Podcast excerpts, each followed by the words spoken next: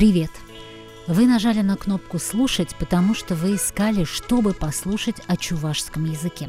Вы нас нашли, потому что вы задались вопросом, кто вы или кто ваш любимый человек, или сосед, или знаменитость чуваши. Вы нас решили послушать, потому что слово «чуваш» для вас пока совсем ничего не значит. Ну и, наконец, вы нас хотите послушать, потому что вы думаете, что о чувашах и чувашском языке вы знаете, но почему бы не послушать еще.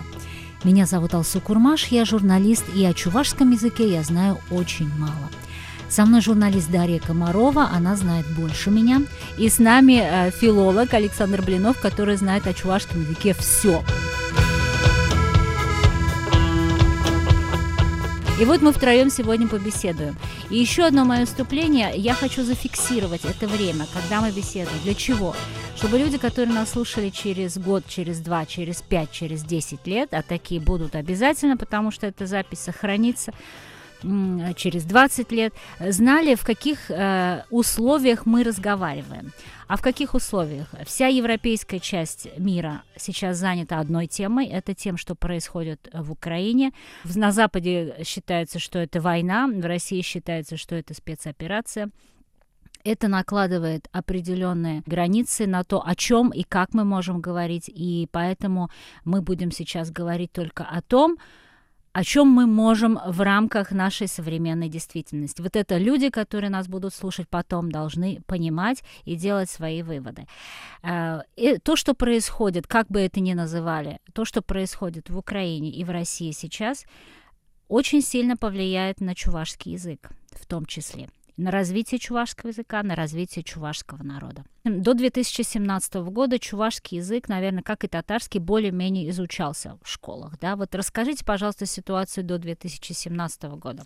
Тема действительно достаточно обширная, чтобы в трех словах об этом сказать. Дело в том, что когда мы говорим чувашский язык изучался, э, это, в общем-то, достаточно условное понимание изучения чувашского языка изучался для чего? Изучался для того, чтобы ну, у нас э, как бы была галочка, что он изучался, или, или что мы имеем в виду? Для развития языка необходимо, ну, скажем так, грубо, три обязательных условия. Во-первых, первое условие – это изучение языка, как, э, о чем мы сейчас начали говорить. Второе – это э, развитие или престиж языка, скажем иначе, да, то есть язык должен пользоваться определенным престижем, иначе он, если никому не нужен язык, то зачем он нужен? И третий компонент – это, конечно, применение языка. То есть мы должны э, где-то использовать этот язык. Когда национальная политика или политика в, в плане развития народов России была сосредоточена только исключительно для того, чтобы было 2-3 часа, речь идет о Чувашской республике, я не говорю о Татарстане, то этого совершенно недостаточно, чтобы говорить на хорошем уровне и пользоваться языком. А, и тем более вообще не было условий для того, чтобы этот язык использовался. Ну, придешь в магазин, и ты можешь поговорить на языке, да, то есть как? Да, если случайно мы узнаем, что человек говорит на языке, да, это прекрасно, но э, мы же не все, э, не все мы какие-то провидцы э, знать, кто говорит, а кто не говорит. Если у этого языка слабый престиж в силу ну, а, самых таких простых причин, потому что национальная политика была такая, что, ну, это еще с советского периода, что есть главный язык, то есть беспрекословно главный, и есть, ну, вот язык, который, если вам надо, то учите, да. То есть понятно, что э, такие языки будут всегда проигрывать перед так называемым главным языком. Вот, э, и теперь, э, учитывая вот эти три компонента, да, то есть мы можем, теперь перейдем непосредственно к преподаванию чувашского языка. Да, до 17 года он преподавался. То есть, скажем так, это было лучше, чем ничего. А, лучше в каком плане? Ну, дело в том, что дети в обязательном порядке должны были изучать язык. Проблемы здесь были, проблемы ну, однозначные, да, то есть, в принципе, когда началось преподавание чувашского языка в 90-е годы, не было, скажем, переходного такого периода. И многие люди, ну, прежде всего, русскоязычное э, население, не было готово к такому переходу. Конечно, для них это был шок, что сейчас э, все в обязательном порядке должны изучать язык, хотя они не чувствовали такой необходимости и не понимали для чего. То есть разъяснительные работы, ну, мне не нравится слово, конечно, разъяснительная работа, но люди мне объяснили почему, скажем так. Вот, и вот, вот это все, конечно, а, привело к тому, что, конечно же, в целом отношение было а, к изучению языка отрицательно, в том числе и у самих чувашей, потому что где его использовать, этот язык в дальнейшем, ну и так далее, и так далее. Вот, э, и э, насколько я помню, насколько я знаю, то есть э, статистические данные говорили, что на момент начала вот этой программы по обязательному изучению чувашского языка в школах, до 80%, 70, там, ну, 70, ну, 80 немножко, 70-80, пусть скажем так, в целом относились плохо или отрицательно около, около этого процента. 70-80% относились к изучению чувашского языка плохо. Представляете?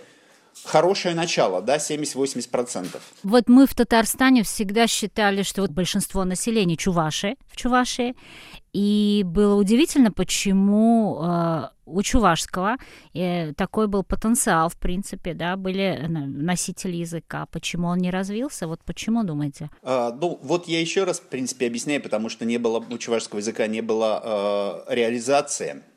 Э, я в целом думаю, что речь идет о большинстве языках, и э, второй момент, конечно, который имеет большое значение, это экономический потенциал. То есть, в принципе, мало вкладывалось средств для развития для развития языка. То есть это, это же ничтожество. То есть, то есть мы посмотрим цифры, которые выделялись на реализацию вот этого закона, да, то есть э, по, по развитию чувашского языка это ни о чем, да, то есть вот.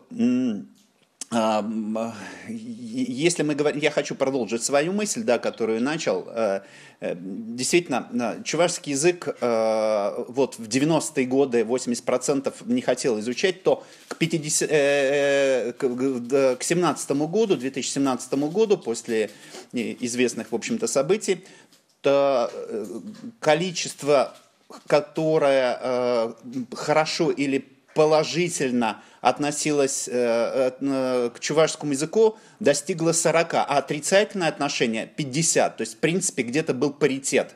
То есть половина школьников уже была не против чувашского языка. То есть почему это происходило? Действительно, ситуация, ну, вообще языковые вопросы не происходят в одночасье, да, то есть это очень медленный это процесс, когда а, отношение к языку меняется действительно очень постепенно.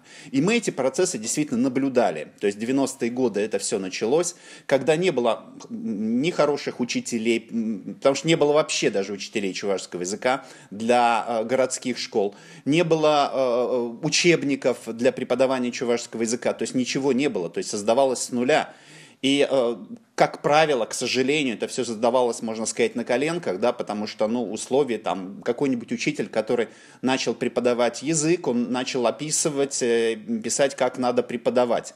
То есть, ну, ну для того, чтобы написать учебник или учебное пособие, то есть требуется Э, много времени, то есть нужен апробация определенная, нужно, нужно смотреть, как это вообще работает. Просто понятно, что одно дело с, срисовать с, русско, э, с учебника русского языка, но это не одно и то же. Да? Для многих чувашский язык в этот момент стал как иностранный язык. Я знаю, вы являетесь автором пособий по чувашскому языку. Вот расскажите о каком-нибудь своем опыте, самом интересном или самом, который вы запомнили, когда вы работали над э, пособием. Я не знаю, конечно, что вы хотите хотите от меня услышать, то есть какой опыт? То есть опыт, да, то есть, ну, преподавание, и с одной стороны, то есть ну, я, я решил, что чувашский язык э, можно преподавать интересно, и ну, вот э, стал инициатором создания нового учебного пособия. То есть это коммуникативный подход к изучению языка.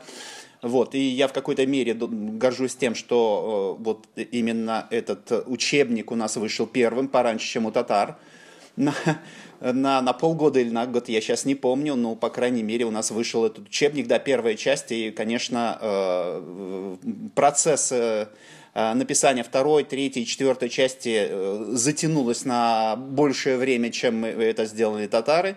Но, тем не менее, вот, вот у нас действительно был тот факт, что есть такой факт, что вот коммуникативный учебник, в общем-то, мы сделали. И важный момент, почему я его еще делал, дело в том, что мне хотелось, чтобы все, ну, как мне казалось, с точки зрения обывателя, да, то есть учебное пособие должно быть выложено в интернете. Я это сделал. Э, и э, чтобы обязательно там была озвучка для тех э, русскоязычных родителей, которые не могли помочь детям. И тут все это мы в той или иной степени реализовали. Может быть, не на 100%, но процентов на 70-80 у нас все это есть. Там много песенок, переводы этих песенок. А в школах взяли эти пособия? То есть... Совместно с Министерством образования Э, мы сделали проектные классы. Э, проектные классы э, в нескольких школах города Чебоксара, Новочебоксарска. Речь идет где-то, по-моему, 14-15 школах и где-то порядка 20-25 учителей города приняло участие в этих проектных классах. То есть они преподавали по этому учебному пособию, а, в том числе и я сам тоже взял один класс такой для того, чтобы самому понять, насколько все это работает. Конечно, вот для того, чтобы создать нормальный учебник, нужно не один год это все опробировать. Для меня, как преподавателя э, э, иностранных языков, э, конечно, опыт преподавания в начальной школе был тоже по-своему нов, но тем не менее но, тем не менее, конечно, я для себя тоже очень много еще полезного извлек. И вот сейчас мы продолжаем, на самом деле, работать а, над учебником. Сейчас мы приступили к пятому классу. Ну, посмотрим, как будут продвигаться дела дальше. А чем вы руководствовались, когда создавали этот учебник? Э, какими методиками? То есть преподавание иностранного языка, видимо, да? Я не совсем понимаю, когда говорит преподавание иностранного языка, но, э, в общем-то, у нас есть факт, э, что подавляющее большинство городских детей понимают язык, Э, ну, поэтому для них это не совсем иностранный. А с другой стороны, они не знают, они не могут говорить на этом языке, потому что, ну, просто их никто не учит этому. Вот. И э, вот назвать это преподавание ино... чувашского языка как, иностранный, э, как иностранного я бы не сказал. Но с другой стороны, да, части да, элементы мы, конечно же, используем. То есть э, здесь э, э речь идет, ну, прежде всего о коммуникативных подходах, потому что с точки зрения грамматики, правописания, многие э, школьники, которые заканчивали, в общем-то, школу, они ну, понимали, знали что-то, да, но говорить, к сожалению, не, не могли. Вот, э, поэтому одна из самых главных задач, которая как бы ставилась, это чтобы дети могли хотя бы уметь пользоваться самыми базовыми словами, да, потому что один или два часа в неделю на изучение э, чувашского языка это вообще недостаточно, это практически ни о чем, это никакой язык невозможно изучить, если даже э, английский язык э, по 3-4 часа в неделю, еще родители берут, берут еще репетиторов, да и то их дети далеко не всегда сдают на хорошие баллы, да, то есть это тоже о чем-то говорит. Э, хотя престиж у английского языка намного выше, чем чувашского. Смотрите, раз уж мы у учебников, хочу продолжить. Вот э, вы слышали, как у историка Дмитрия Мадрова были вопросы к филологам чувашским, да, что почему филологи меняют правила, почему филологи меняют орфографию, почему филологи э, не могут думать э, независимо, что это все тормозит развитие чувашского языка. Что вы хотите сказать на это? Вы вот филолог, практик, что самое лучшее. Вы не, те, не, фи, не только филолог, теоретик. Вопрос, конечно, не совсем корректный, на, на мой взгляд, да, то есть э, не совсем филологи меняют правила, жизнь меняет наши правила, да, то есть мы не можем, мы, мы не говорим на языке наших дедушек и бабушек, хотя это тот же самый чувашский язык. Язык меняется постоянно, любой язык, Любой язык на, на, земном, на земном шаре, который имеет ну, более-менее литературную норму и так или иначе взаимодействует с другими языками. И другого не дано. А, другой момент, наверное, эм, Дмитрий имеет в виду, что э, э, не столько правила, сколько орфографию. Да? То есть орфография, конечно, э, да, действительно, это странная, на мой взгляд, тоже тема, которая, э, которая периодически поднимается э, э, чувашеведами. Дело в том, что была одна орфография, потом в 90-е годы она немножечко поменялась, там писать вместе или раздельно. некоторые слова. И вот на эту, на эту тему идут ожесточенные войны, к сожалению, и, на мой взгляд, не совсем они оправданы, потому что теряется, э, теряется на это очень много времени, энергии. Э, и, ну, нельзя сказать, что бестолково, но это не идет на пользу, потому что люди только ожесточаются друг против друга, а, оправдывая свои тезисы. По большому счету, любая, любая орфография – это, в принципе, договоренность. Мы договорились так писать, значит, будем так писать. Так же, как и английский язык, или китайский язык, ну, китайские, китайские иероглифы почему-то никто не пытается поменять, да, то есть есть э, адаптация пиньянь, э, пиньянь да, то есть, в принципе, которая э, для европейцев, но это, это дополнительная, как бы, но функция, дополнительный какой-то такой элемент, который помогает в изучении китайского языка. Но менять полностью орфографию и, ну, нет смысла. Ну, это мое мнение, да, то есть... Ну, вы скажите, вот, э, например, вы привели пример какое-то слово, да, слитно написать или раздельно, или через черточку. Вот а чем руководствуются люди, которые хотят слитно, и те, кто, которые хотят раздельно? Без личности, вот просто скажите, что на них влияет? Ну, они объясняют, что э, это меняет смыслы, да, то есть там хер аджа, да, писать вместе или, или писать отдельно, да, и меняет смыслы. То есть хер аджа это как единое цельное слово, понятно, что оно состоит из двух э, как бы компонентов, но в принципе это уже э, как одно слово воспринимается.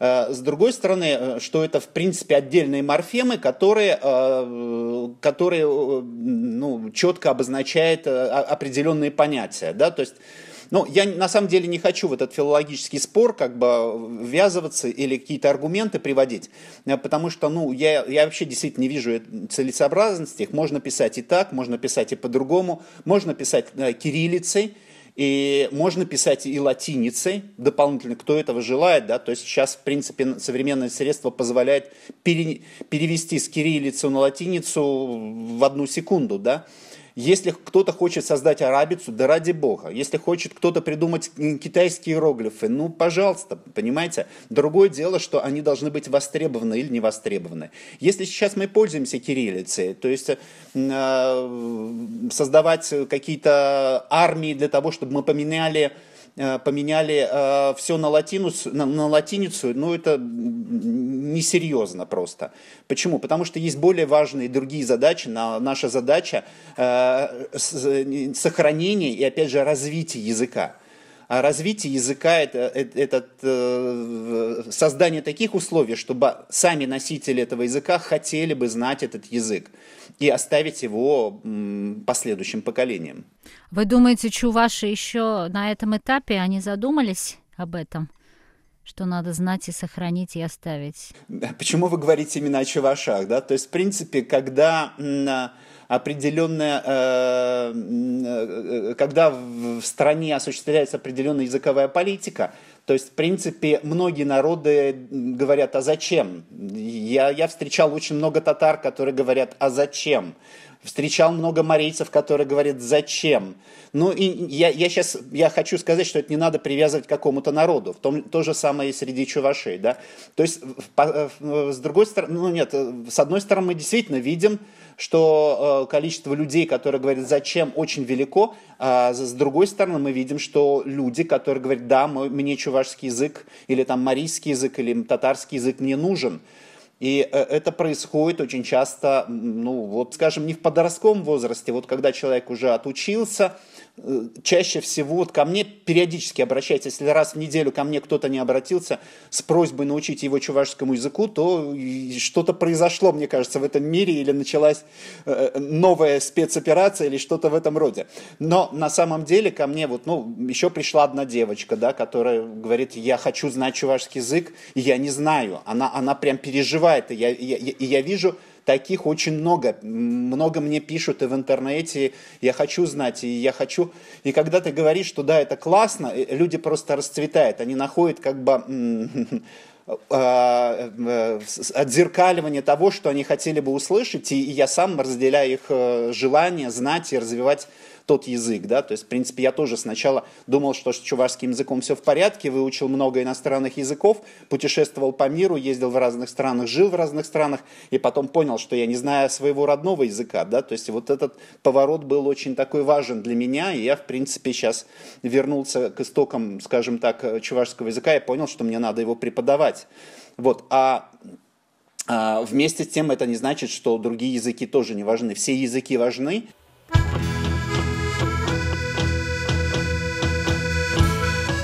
Вы слушаете специальный подкаст «Идель Реали».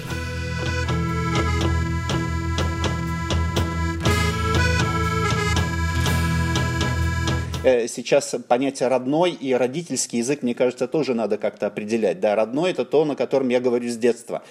И родительский – это язык моих родителей. Многие говорят под родным, подразумевают язык родителей, не владея этим языком. До трех лет я тоже говорил, как э, Дмитрий э, говорил, до трех лет я тоже говорил по-чувашски, со мной, точнее, родители говорили по-чувашски, потом мы переехали в город, и родители решили, что что э, здесь, в городе, надо говорить по-русски, потому что в первый день, когда они оставили меня в садике, и мама вечером пришла меня забирать, э, воспитательница, встревож... воспитательница встревоженно подошла к моей маме и говорит, «Э, вы знаете, ваш ребенок сегодня ни с кем не общался, сидел в углу один, э, ему уже больше трех лет, три с небольшим у меня там было, и, наверное, он как-то что-то отстает, уже в три года обычно дети говорят. И вот примерно, когда она говорила эти слова, э, я увидел свою маму и через весь зал закричал «Анне, Анне, кундани гамда калашма пельмес».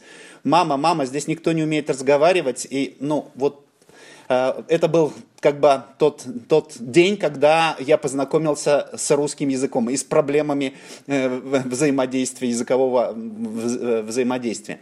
Вот, и После этого мои родители решили, что нужно обязательно э, говорить с ребенком только по-русски. Я их понимаю, я их не осуждаю, потому что и нельзя осуждать наших родителей, они были в определенных условиях. То есть в начале передачи вы очень правильные слова сказали, да, что есть, у каждого периода есть свои условия, да. Вот, и э, у них был свой период, их можно тоже было объяснить. Сейчас это остаться без русского языка, то есть, ну, она как минимум несерьезна. Телевидение, радио, газеты, школа – а, а, улица, магазины, даже в, сам, в самих Чебоксарах, а, ну, процентов на 90 говорит по-русски.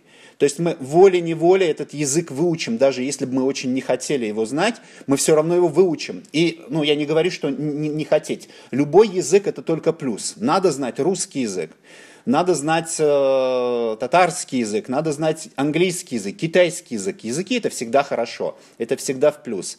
Вот, и э, поэтому в этом плане, конечно, очень важна и как раз, э, э, ну, мне кажется, нужно объяснять людям, прежде всего родителям, которые приезжают вот, э, и, и говорят, и сами с детства говорят на чувашском языке, о важности билингвизма или полилингвизма, ну, в наше время, да, то есть, когда с ребенком можно говорить дома на чувашском языке, когда если ребенок ходит даже в русскоязычную школу, он обязательно получит этот чувашский язык.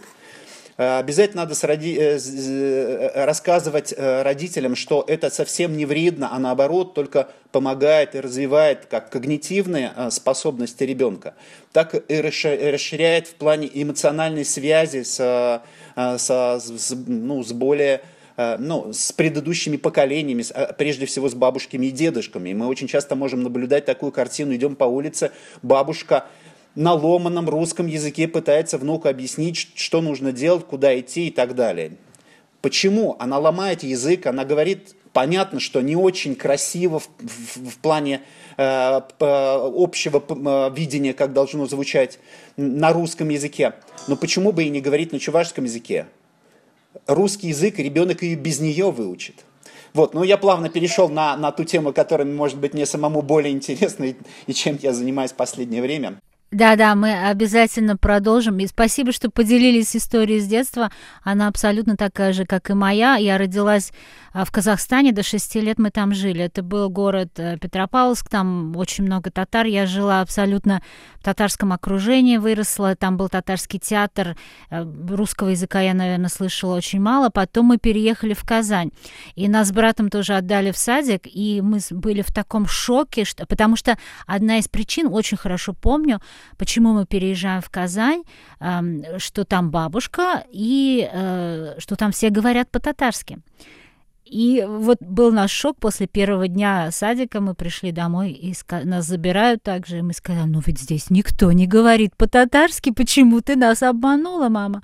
Вот так это и было. И, по-моему, до сих пор это продолжается, потому что есть садики, эм, где говорят по-татарски действительно, а есть э, садики, где вроде создавали татарские группы, но все равно они остались такими ограниченными. Вот я знаю, Даша у нас тоже пришла к, чув к чувашскому языку э, после путешествий, и после того, как она поездила по миру, она поняла, что ей это все нужно. Даша, ты у нас уже делилась этим опытом. Рас расскажи свои воспоминания детства о чувашском языке именно, о бабушке, первые слова чувашские.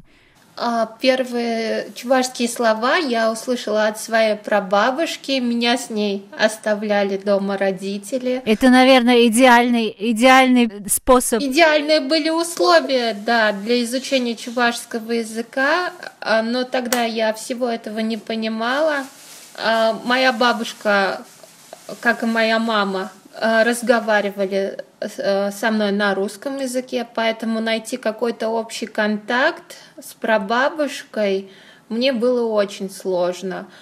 Э, единственное, я тогда, я вот буквально недавно вспоминала то, что выучила ее слово, она постоянно э, молилась, и вот это вот обращение Тура, я это запомнила. Нам, мне было очень тяжело с ней коммуницировать. мы как-то с ней вот э, не нашли общий язык. И я думаю, что оказавшись в такой среде, э, важно, важно что? Важна цель, важно, чтобы ребенок хотел понять, познать, изучить. И важно, конечно, на напутствие родителей. Мне кажется, что дело не только в школе, в учебниках, а все начинается именно с дома. Как дома относятся к родному языку, а, говорят ли на нем а, постоянно, как часто и вообще какого принципа придерживаются твои родители в изучении родного языка? Поддерживают они тебя в этом или нет, либо им все равно. Мне кажется, это важно, а, и именно здесь а, вот в и и Александр привели примеры с детского садика. Я не ходила в детский садик, у меня были бабушки, а, которые меня не научили чувашскому языку. Они считали, наверное, то, что, ну, может быть, э, русский язык будет для меня более э, важен, интересен, полезен. Какие-то слова я, естественно, помню, есть ассоциации с детства, но э, если вернуться к теме, с чего начинается чувашский язык, это, наверное, детский садик в первую очередь и дом, плюс дом. И вот эти два компонента очень важны э, в изучении родного языка. Поэтому, когда я разговариваю с филологами, которые языковедами, которые заинтересованы в развитии именно нашего родного чувашского языка в нашей республике, в близ, близлежащих регионах вообще. Они говорят о том, что нет э, у нас детских садиков. Наверное, это ключевое Смотрите, вот мы сейчас остановились на семье детском садике, да, хорошо, это начало, но это же симптом, это не главная причина. Почему нет дальше развития? Потому что нет применения, нет государственных дел на этом языке, э, не ведутся переговоры на этих языках, и нет потребности знать, узнать что-то только зная чувашский. Ну, нет этого. Александр, расскажите, какой период в чувашской истории был самый благоприятный для чувашского языка? Ну, смотрите, если мы обозначаем рамки чувашского языка, да, то есть э, это, конечно же, э, мы можем говорить о чувашском языке как таковом, это 16 век все-таки, да, то есть если мы говорим об этом периоде, мы недостаточно знаем о начале этого периода, но мы можем точно сказать, что наиболее, один из наиболее благоприятных периодов был это становление советской власти, ну, я так считаю, потому что э, появилось, э, появились школы с обучением на чувашском языке массовые, э, появилась терминология, администрация даже должна была, ну, администрация, говоря, то есть чуваши, которые попадали в, в органы власти, должны обязательно были учить, то есть знать чувашский язык, и создавалась терминология на чувашском языке. То есть это, это были маленькие такие, ну, может быть, государства в государстве, и это был тот, тот самый принцип, о, которых мы так, о котором мы часто говорим, это принцип федерации, и который сейчас, к сожалению, мы совсем не наблюдаем, потому что у нас власть однозначно централизованная, вот. И э, для меня это, наверное, самый такой понятный, видный и, и, и э, период, когда действительно Э, чувашский язык был, э, стал важен. То есть это, в принципе, был какой-то периферийный язык, и он становится государственным. Это, конечно, очень был э, огромный шаг вперед.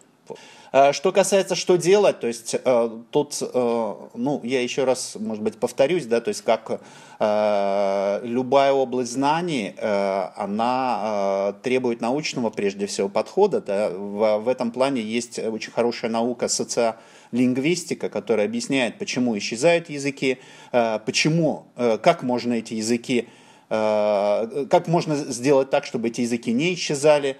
То есть, в принципе, здесь, ну, я не вижу смысла изобретать что-то. То есть, в принципе, как и любая наука, как экономика, математика, я не знаю, лингвистика, она есть определенные законы, и эти законы надо изучать, знать, и, соответственно, надо делать какие-то шаги.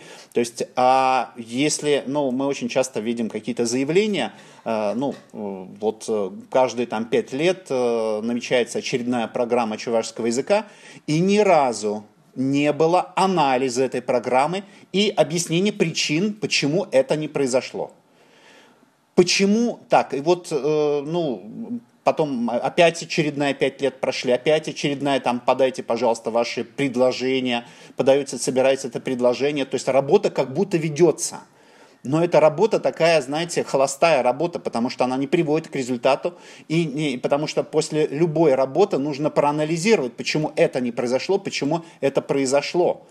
Вот, и ну вот это в том плане, что что будет там через 50 лет с чувашским языком, да. Сейчас, в принципе, а, предлагается все, чтобы а, а, какая-нибудь частная инициатива или само общество взяла на себя ответственность за будущее чувашского языка, но по большому счету этого недостаточно. Только общество не может Эм, сохранить язык. Должно это быть э, э, совместное действие как государства, общества, ну, в частности, и в частности каких-то общественных организаций и отдельных лиц, вот, вот, вот это общ... взаимодействие, оно просто необходимо. И э, здесь я еще хотел, ну, такой, на мой взгляд, важный момент добавить. Да, очень часто, когда говорит, э, вот э, э мы о чувашском языке, обычно говорят, вот филологи, филологи. Чувашским языком должны заниматься не только филологи.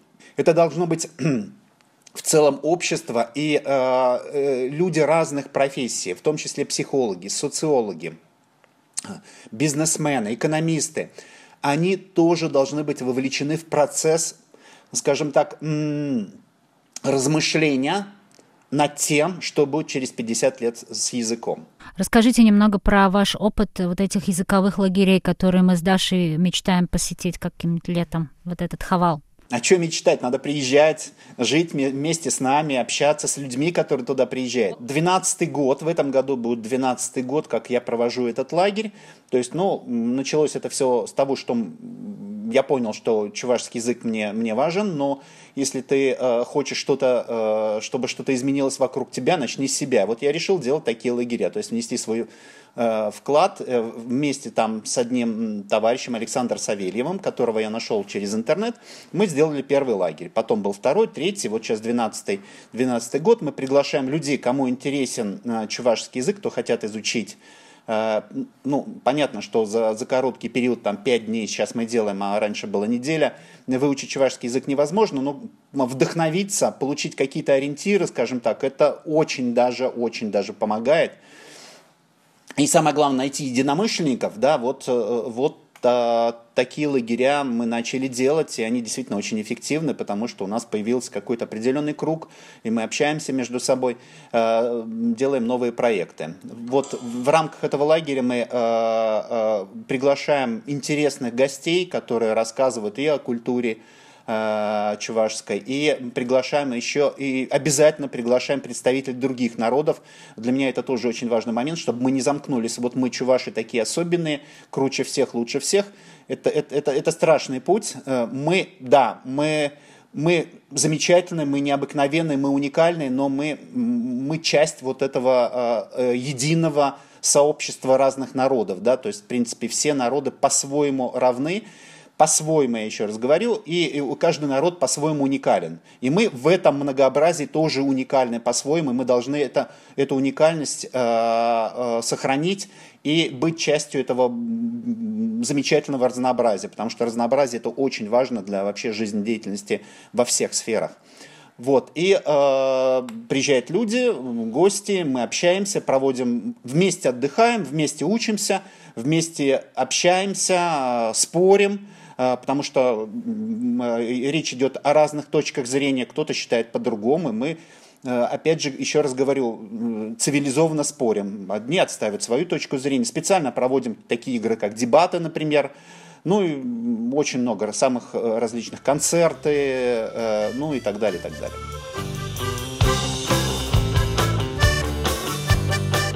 Вы слушаете специальный подкаст «Идель Реал». Как вы видите чувашский язык и разговоры о чувашском языке через 20 лет, через 30 лет. Сначала скажу я. Я верю в силу образования. Моя бабушка покойная, которая очень сильно пострадала и от советской власти, мой прадед, и от нацистов в Германии пострадал, а потом вернулся и опять-таки от советской власти. У нее была знаменитая фраза «Не доверяй государству». Она верила в частный капитал, она верила в людей, она верила в трудолюбие, то, что мы сами можем своими руками сделать, именно чем вот занимается Александр и все наши э, коллеги. То есть э, я верю в образование, что такие люди, как вот вы, Александр, э, могут продвинуть чуть-чуть маленькими шагами, но э, сделать этот мир лучше. Э, частные школы небольшие, сейчас очень много возможностей онлайн изучать, распространять информацию о чувашском языке. Как вы говорите, если вот за пять дней невозможно выучить чувашский, но можно взять получить направление правильное, чтобы дальше двигаться. Вот я в это верю, и я думаю, через 20-30 лет будет то же самое с чувашским языком и с татарским. Может быть, тех, кто говорит на нем э, быстро, будет меньше, но однозначно людей, которые знают о чувашском языке, будет больше, я в это верю. Что будет с государством и какая будет государственная помощь, ничего не могу сказать и даже говорить не буду. Ну, в целом я, конечно, с вами согласен. Я вообще оптимист в этом плане, потому что, ну, культура культура, наука, образование – это действительно очень такие важные моменты. Благодаря а, а, благодаря действительно образованию а, больше людей будут осознавать или осознавать свою национальную идентичность, пусть она даже будет там во мне и татарин, и русский, и чуваш, ничего страшного, мы можем носить и две, и три идентичности. Я не вижу в этом проблемы, да, то есть не надо делить вот только во мне чистая там какая-нибудь там кровь чувашская или чисто татарская, это, это, это нехорошо, да, то есть мы, мы, мы часть э, какого-то глобального земного. Вот, и я тоже вижу, мне действительно как-то радостно, особенно, особенно вот мне так кажется, в последнее время я все вижу больше и больше молодых людей, которые пишут и говорят, нам чувашский язык нужен, и мы не знаем, мы хотим. И я верю, что дети этих вот э, людей, которые хотят что-то изменить сейчас, а они уже ну, получат возможность изучать язык. Да, вот у нас появился все-таки э, через много-много лет вот вещание э, призывов, скажем так, у нас появился клуб чувашского языка для детей. Это очень здорово. Это к тому, что если у нас пока не получается в детских садиках через государственные как бы, структуры э, сделать то, что можно сделать, и это несложно сделать, то мы можем, по крайней мере, в частной инициативе э, организовывать детей, которые, родители которых хотят, чтобы их дети знали чувашский язык, э, живя в городе. Вот это, это маленький, конечно, крупица, но оно вот потихонечку-потихонечку э, отношение людей к, э, к своим корням, к чувашскому языку, языку, оно меняется, и меняется в лучшую сторону, и это очень здорово, это очень здорово. Вот. Я, я вообще оптимист в этом плане, поэтому надо продолжать делать, э, и мы это будем делать, конечно же. Я думаю, что через 20 лет э, наши дети, мои дети будут знать чувашский язык лучше меня, потому что как родитель я со своей стороны сделаю все возможное, чтобы у них э, чтобы их не заставляли учить. Нет, чтобы у них был интерес, чтобы э, был интерес изучить, познать новое, познать себя, узнать историю. Наверное, пожелать, чтобы мы э, не останавливались и не огорчались на тех событиях. Бывают разные поводы. Вот буквально недавно молодые люди из э, национального сообщества попробовали обратиться в Чувашский госуниверситет и задать вопрос, почему нет информации на сайтах, пабликах на чувашском языке, казалось бы, госуниверситет. И совершенно справедливый как бы вопрос, на что они получили ответ, а, а зачем это вам? И, ну, я считаю, что мы должны идти дальше. Мы поднимали просто вопрос государства, власти, должны ли наши чиновники вот в Чувашской республике говорить на чувашском языке. В свое время такое требование вел а, экс-глава региона Михаил Игнатьев. Сейчас вроде бы как-то этот вопрос сошел на нет, и у нас уже эм, несколько министров подряд не знают и не говорят на чувашском языке. Я сама плохо знаю чувашский язык и ни в коем случае не хочу как-то обидеть или эм, принизить этих людей. Нет. Но важно ли и этот момент. Ну, вопрос на самом деле непростой, на мой взгляд. То есть, ну, во-первых, это веяние 90-х годов идет, да, то есть это, в принципе, уже потом какие-то поугасающие, поугасающие то есть все меньше и меньше требований к претендентам ну, э, на знание чувашского языка. Э, на мой взгляд, конечно же, то есть, э, ну, это, это элементы языковой политики или язык, лингвопланирования, можно, ну, языковой политики, наверное, в данном случае то, э, что государственные чиновники, просто чиновники должны знать язык. А почему? Потому что это облегчает взаимодействие с населением. Они же работают с этим населением, а если 70% населения чуваши, а в целом 50% населения а, для них родной язык чувашский язык, то есть мы как бы отчасти отрезаем такой непосредственный контакт а, с большей частью, ну или с половиной, по крайней мере, населения. Потому что есть очень хорошее такое выражение, сказал один, а, я сейчас не помню, правда, кто, когда мы говорим на на, на каком-то языке мы обращаемся к разуму. А когда мы обращ... Э, собеседником на каком-то языке, не родным для него, мы обращаемся к его разуму. Но когда мы говорим на его родном языке, мы обращаемся к его сердцу. На самом деле это очень важные такие слова. Почему? Потому что действительно э, родной язык это эмоци... затрагивает эмоциональную сферу. И если мы будем говорить только на, на уровне как бы такого разума, то э, это не так доходит до людей.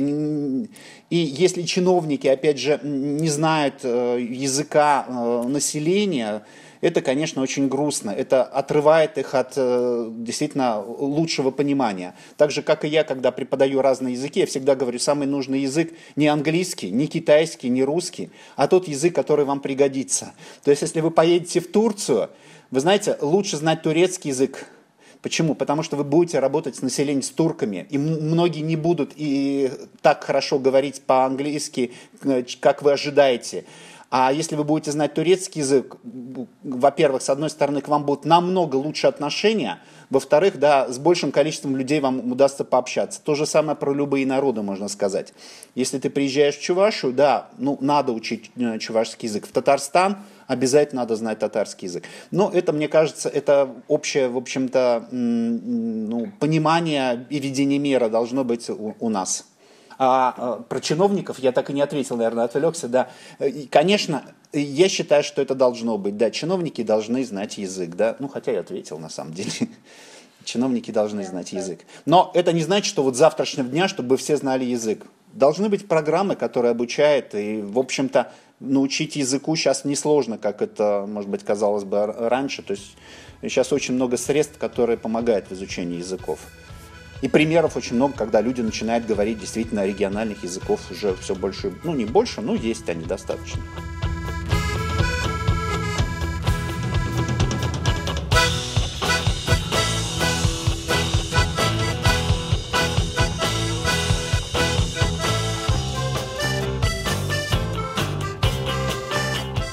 На этом эпизоде, а это был четвертый эпизод специального подкаста «Идель Реали», мы заканчиваем эту серию выпусков об истории чувашского языка и о том, что с ним происходит сейчас.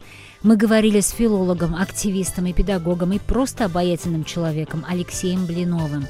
До этого были три эпизода со знаменитым и харизматичным и не менее обаятельным чувашским историком Дмитрием Мадуровым. В подкасте мы использовали музыку чувашской группы «Ялар», конечно же, с их разрешения. Еще больше их музыки найдете в YouTube, Яндекс, Spotify. Интересно название группы. Оно состоит из двух чувашских слов «ял» – село, деревня «ар» – мужчина, мужское начало. Группа поет на чувашском, у них есть свой альбом. Мы благодарны за то, что вы послушали эти четыре эпизода до конца. Значит, вам интересно, что мы делаем, и вам интересно знать о чувашском языке. Быть с нами на связи сейчас легче, чем никогда. Найдите нас в любой доступной вам соцсети. Мы есть везде. Ищите, находите, слушайте, читайте и смотрите Идель Реалии. Bye.